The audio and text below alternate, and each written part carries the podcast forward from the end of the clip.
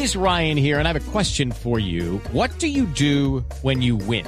Like, are you a fist pumper? A woohooer, a hand clapper, a high fiver. I kind of like the high five, but if you want to hone in on those winning moves, check out Chumba Casino. At ChumbaCasino.com, choose from hundreds of social casino style games for your chance to redeem serious cash prizes. There are new game releases weekly, plus free daily bonuses. So don't wait. Start having the most fun ever at ChumbaCasino.com. No purchase necessary. BGW. Void were prohibited by law. See terms and conditions. 18 plus. Es el más tulueño, el hombre de Cóndores no entierran todos los días, es un escritor reconocido internacionalmente, traducido a muchos idiomas, fue gobernador del Valle del Cauca y le tocó vivir lo de las últimas horas en Tuluá. Creo, Porque creo es- que fue alcalde de Tuluá dos veces. fue alcalde de Tuluá, claro. Esa fue su incursión en la vida política y de allí no ha salido nunca. Gustavo Álvarez Gardiazabal. Maestro Álvarez Gardiazabal, buenos días. Buenos días y un cordial saludo a todos los oyentes. Gustavo, ¿cómo vivió usted, cómo está sintiendo la situación de Tuluá en las últimas horas desde cuando quemaron el Palacio de Justicia? La situación ha sido muy tensa en las últimas semanas y aquí no había, se había registrado ningún acto mayúsculo. Las manifestaciones habían sido todas dialogadas, conversadas y pacíficas y muy numerosas. Tenían bloqueada perfectamente la carretera central del valle y la, el acceso a Río Frío pero en- de otra manera no se había presentado algo similar. El día de el, la- el 25 la situación eh, se agravó porque en la madrugada las fuerzas de choque eh, fueron y levantaron los dos bloqueos, tanto el norte como el sur de la carretera central que comunica con Cali y con Pereira. Y eso fue suficiente para que hacia el mediodía eh, alguien que dijo ser el vocero de la resistencia en Tuluá advertía que como habían empleado la fuerza y habían, se habían olvidado del diálogo y del entendimiento con el que estaban llevando a cabo ellos el paro, que entonces iban a saber cuántos eran y qué tanto podían hacer. Eh, conozco mis tulueños, conozco mi gente, han sido mis personajes de novela, yo he sido su gobernante y me pareció que había que creer en ese documento. Se llamé al alcalde y él me dijo que también lo había recibido y que a partir de las dos de la tarde cerró la alcaldía. Yo le envié el documento al coronel Urquijo, comandante de la Policía Valle, para que estuviera advertido. Pensé que iban a tomar alguna determinación. La verdad es que a la voz del alcalde cerró la, alcaldía, mandaron un grupo pequeño de policías que se parqueara en la puerta de la alcaldía. Pues bien, estos muchachos de la resistencia llegaron presumiblemente de uno de los barrios donde habitan en su gran mayoría, que era cercano a una de las, barricadas, y bajaron en moto un buen grupo, otros a pie, y llevaron en una carretilla de tracción animal un viaje bastante grande de piedras al parque de Boyacá, a 40 metros de donde estaba el grupito de policías estacionado. Y comenzó la gazapera. La policía no actuó, no aparecieron los ESMAD en mucho tiempo. Yo comencé a enviarle mensajes a, los que pude, que, son, que eran amigos míos, diciéndole, tú lo haces, se va, se va a encender, esto va a ser grave. No, no atendieron. La verdad es que eso se fue desenvolviendo de una manera vertiginosa, eh, porque algunos no creyeron que ese mensaje de la resistencia era cierto, o porque nunca creyeron que en Tuluá se podía precipitar una cosa de estas, como siempre lo temí y así lo había dicho a las autoridades y a los amigos. Sí. Conozco mi gente Gustavo, y sé y- cuándo no tiene freno. Y, y esa, esa omisión o esa inacción del Estado, de las autoridades de la policía, es por qué usted que está allí en el, en el centro del problema, ¿a qué se le atribuye? Si miramos muchas de las actitudes que han eh, sucedido durante todo este mes, parecería que alguien da la orden de no actuar. eh, yo lo digo hoy en mi crónica diaria, en podcast, que esto más bien parece un juego de póker y no una situación en donde estamos dejando crecer el COVID y no se ha nombrado una comisión de sabios que estudien las peticiones de la resistencia y las líneas primera y segunda, que finalmente son una expresión popular, así hayan caído en los eh, disturbios y los actos vandálicos que han tenido que cometer. Me parece que eh, es la primera vez que en Colombia paralizan un país unos muchachos pidiendo educación, pidiendo que les den computadoras en las casas para no quedar como los, eh, los, malos del paseo, mientras que los de los colegios y las universidades ricas sí tienen computador. La primera vez que unos muchachos salen a pedir que les den eh, pago de, horas en, un plan de en un plan de esos de los eh, celulares para poder estar conectados y poder seguir el ritmo que están siguiendo los de las clases altas que sí tienen esos eh, servicios. Entonces, ante una posición de esas, yo creo que lo que debía ser nombrado hace rato eran cinco sabios que coordinaran un grupo de estudio de las peticiones que se estaban haciendo. Pero no, están jugando al póker, hace un momento ustedes lo decían, están demorando eh, la negociación con un comité de paro que más era fantasma que real y como tal parecerían estar esperando que al final se mamen las partes y terminen pactando por cualquier cosa. Yo creo que con el país no se puede jugar así y al país no se lo puede diluir en la forma en que lo están diluyendo. Gustavo, usted dice, yo conozco a mi gente, los he gobernado, son mis vecinos. Esa gente de la primera y de segunda línea, esos muchachos que atacaron, que incendiaron, o no sé si son jóvenes o viejos, digo muchachos en sentido genérico, que atacaron el Palacio de Justicia, ¿quiénes son? Porque por otro lado usted ha documentado, Gustavo, como escritor, eh, pues la conexión de, de esa zona, de su zona, de su región, con todas las mafias posibles, con todas las guerras posibles en las últimas décadas. Hoy hay un informe del espectador bastante amplio sobre toda la situación roja que ha vivido Tuluá en los últimos años. Y lo han escrito algunas otras veces.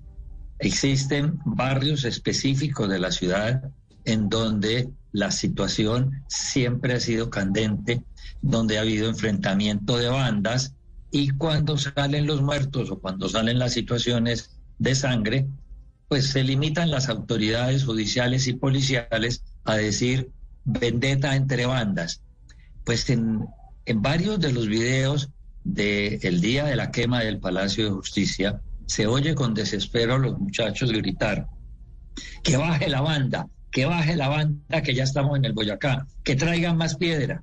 Es decir, que sí son bandas organizadas las que habían hecho. Pues es que estas bandas de ahora eh, no son las de la comuna de 1870 en París que tumbaron a Napoleón III. Estas tienen celular, y curiosamente, son unas bandas que no estaban armadas. Entonces, lo que tenían era palos, piedras, y atacaban en moto con las piedras. Entonces, tenían la velocidad de la moto más la velocidad de la mano, y por eso las piedras hicieron tanto daño y desbarataron casi 25 negocios completamente en la ciudad. Además, asaltaron los almacenes de motos y sacaron las motos. Pero como no tenían gasolina, no todas se las pudieron llevar y terminaron formando una gran pira frente al Palacio de Justicia. Son actitudes de formación de muchísimos años, de gente que ha tenido que sostenerse o por el microtráfico o por el sicariato o simplemente por no tener empleo.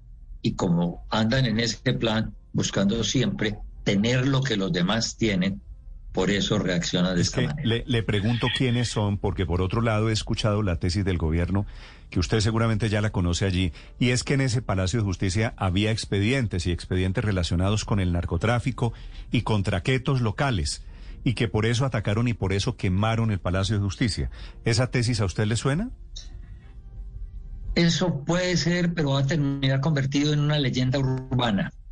¿Por cuál razón? Porque ayer en el informe que me pasaron me dicen que hay 7.820 procesos que se perdieron, pero al mismo tiempo anuncian que existen unas plataformas en las cuales muchos de esos procesos no han dado el número todavía, se encuentran en plataformas de judiciales en las cuales pueden reconstruirse.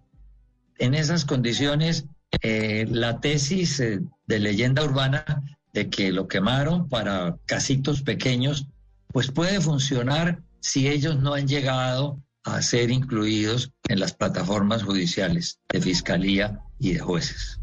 Eh, maestro Álvarez, eh, usted nos dice que habló con el coronel Urquijo, que usted le, le mandó el audio eh, sobre lo que podía ocurrir ese día. Y quería saber si él después le dio alguna explicación de por qué la demora en actuar. Y se lo pregunto porque obviamente si hay una intención de no actuar es una cosa por parte de la fuerza pública y otra cosa si esa fuerza pública no pudo actuar por falta de recursos, por distancia o por otro tipo de cosas. ¿Qué le dijo el coronel Urquijo después de lo, de lo ocurrido? Inicialmente me dijo que iban a ser vándalos y que había una reacción cuando comencé a decirle que no había reacción, se quedó callado y hasta el momento de hoy no he recibido ninguna nota. En cambio, sí recibí notas de personas aledañas a la presidencia de la República, en donde me explicaban o pasaban los partes que les informaban que ellos sí habían intervenido desde el primer momento, lo que no fue cierto porque ellos intervinieron quedando parqueados en la puerta de la alcaldía. Pero hay un detalle que es muy doloroso. Resulta que eh, los muchachos que trajeron del SMAT como eh, grupo de apoyo hace 20 días a Tuluá no les garantizaron la alimentación y ellos han tenido que pagarla de su bolsillo. Es decir, la situación es un poco fastidiosa humanamente y uno debe pensar en, esos policías que tienen que meterse la mano al drill para poder comer. Pero por otro lado, uno piensa, tiene que haber una orden de tipo nacional que les haya dicho no saquen el SMAC todavía, no llamen al ejército que está a 20 minutos en el batallón Palacé. ¿Quién está dando esas órdenes? Los que quieren prolongar esto hasta que el país se diluya o hasta que el Valle del Cauca quede vuelto chicuca, porque es que tenemos todos los ingenios azucareros parados. Es, hace un mes que no se produce en incubadora ni un solo pollito. Este es el momento en que se ha disminuido en un 60% el, el número de cerdos que hay en los criaderos. El Valle del Cauca va a quedar vuelto nada. Y como tal, parecería pronto que esto es algo que quieren para acabar con una región que tiene conflictos, problemas y diferencias? No sé. No sé, pero ya, me suena distinto, ya no me suena a un paro porque sí. Sí, pero, pero más allá del, del, asunto central, por supuesto que, que son los bloqueos y el vandalismo y la criminalidad. Eh, usted dice, ¿esto es premeditado? ¿La demora en la atención y la respuesta es premeditada? Otra teoría no podría ser la ausencia de liderazgos, no, no que esto sea premeditado, sino que le quedó grande a los mandatarios locales y nacionales asumir y afrontar la situación?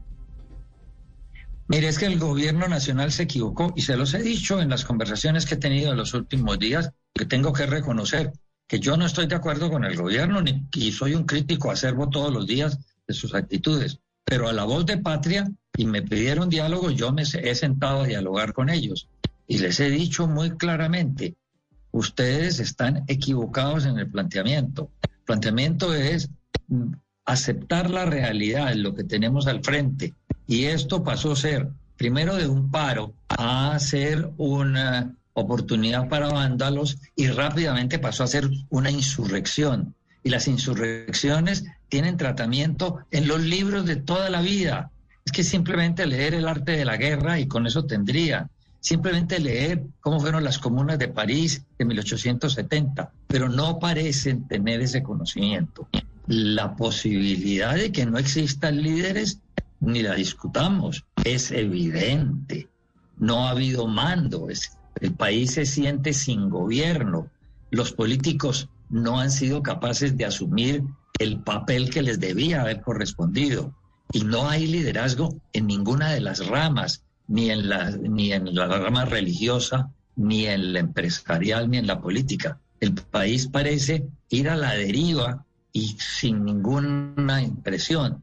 Y además da la sensación de que estuviéramos gobernados por unos ignorantes que no conocen mucho de las cosas que están pasando, pero se, se recubren de una soberbia que a veces es no solo ofensiva, sino absolutamente perjudicial para poder buscar una solución. Sí. Gustavo, cuando usted, cuando usted me describe así descarnadamente a los gobernantes, ¿se refiere a los locales, a los del Valle del Cauca o a los nacionales?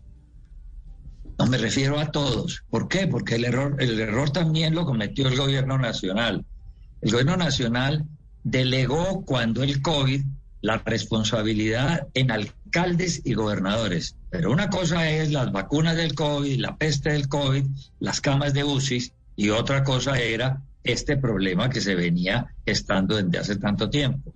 Además, a los, a los eh, gobernadores y a los alcaldes ni el ejército ni la policía les obedece. Y lo que ha habido es una absoluta falta de coordinación entre la autoridad civil y la autoridad militar. Y el gobierno se descansó, en el, en el gobierno nacional se descansó en alcaldes y gobernadores que no tienen ningún mando ni le paran bolas a ellos los uniformados. Desde Tuluá, en el corazón desafortunadamente de estos problemas, con una larguísima historia de violencia que ha retratado en sus obras el escritor Gustavo Álvarez Gardiazabal. Okay, round two. Name something that's not boring. A laundry? Ooh, a book club. Computer solitaire, huh? Ah, oh, sorry, we were looking for Chumba Casino. That's right. ChumbaCasino.com has over 100 casino style games. Join today and play for free for your chance to redeem some serious prizes. ChumbaCasino.com. No purchase necessary. Forward, prohibited by law. 18 plus terms and conditions apply. See website for details.